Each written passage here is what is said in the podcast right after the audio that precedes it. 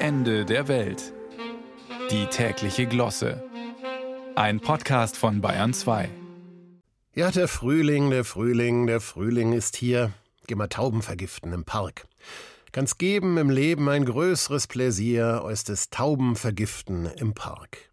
Bevor Sie jetzt den örtlichen Tierschutzverein oder gar den Verband der bundesdeutschen Taubenzüchter anrufen und sich beschweren, einen Moment bitte. Diese Zeilen stammen nicht von mir, sondern vom Wiener Dichter und Komponisten Georg Kreisler. Vermutlich meinte er die Tauben im Wiener Prater, die den Giftanschlag allerdings bestens überstanden haben. Der Text stammt aus den 50er Jahren. Tauben gibt es heute mehr denn je, nicht nur in Wien. Jetzt kommt der Frühling. Insoweit hat Georg Kreisler auf jeden Fall recht. Und wer schon einmal versucht hat, ein frisch verliebtes Taubenpärchen auf der Suche nach einem Nistplatz vom heimischen Balkon zu vertreiben, der kennt das Dilemma.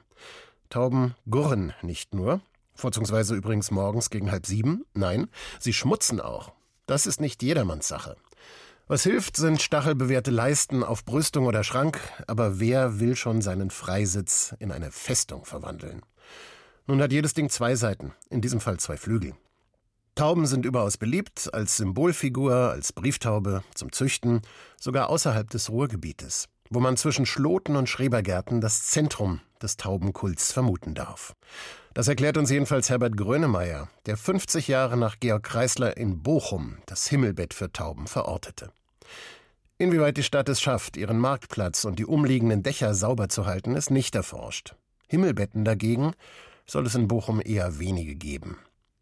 Abseits der Schlafstätte oder vielleicht darin gibt es die Turteltauben, dann die Friedenstauben, die weißen Tauben und natürlich die Brieftauben. Eine von denen steht in England im Museum.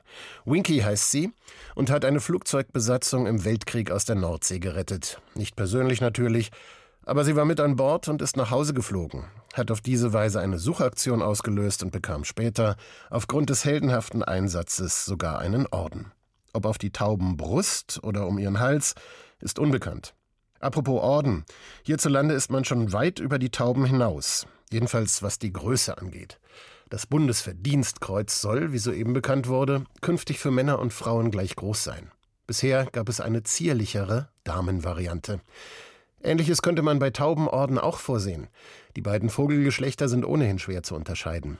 Winky allerdings soll eine Frau gewesen sein, eine Täubin-Heldin also.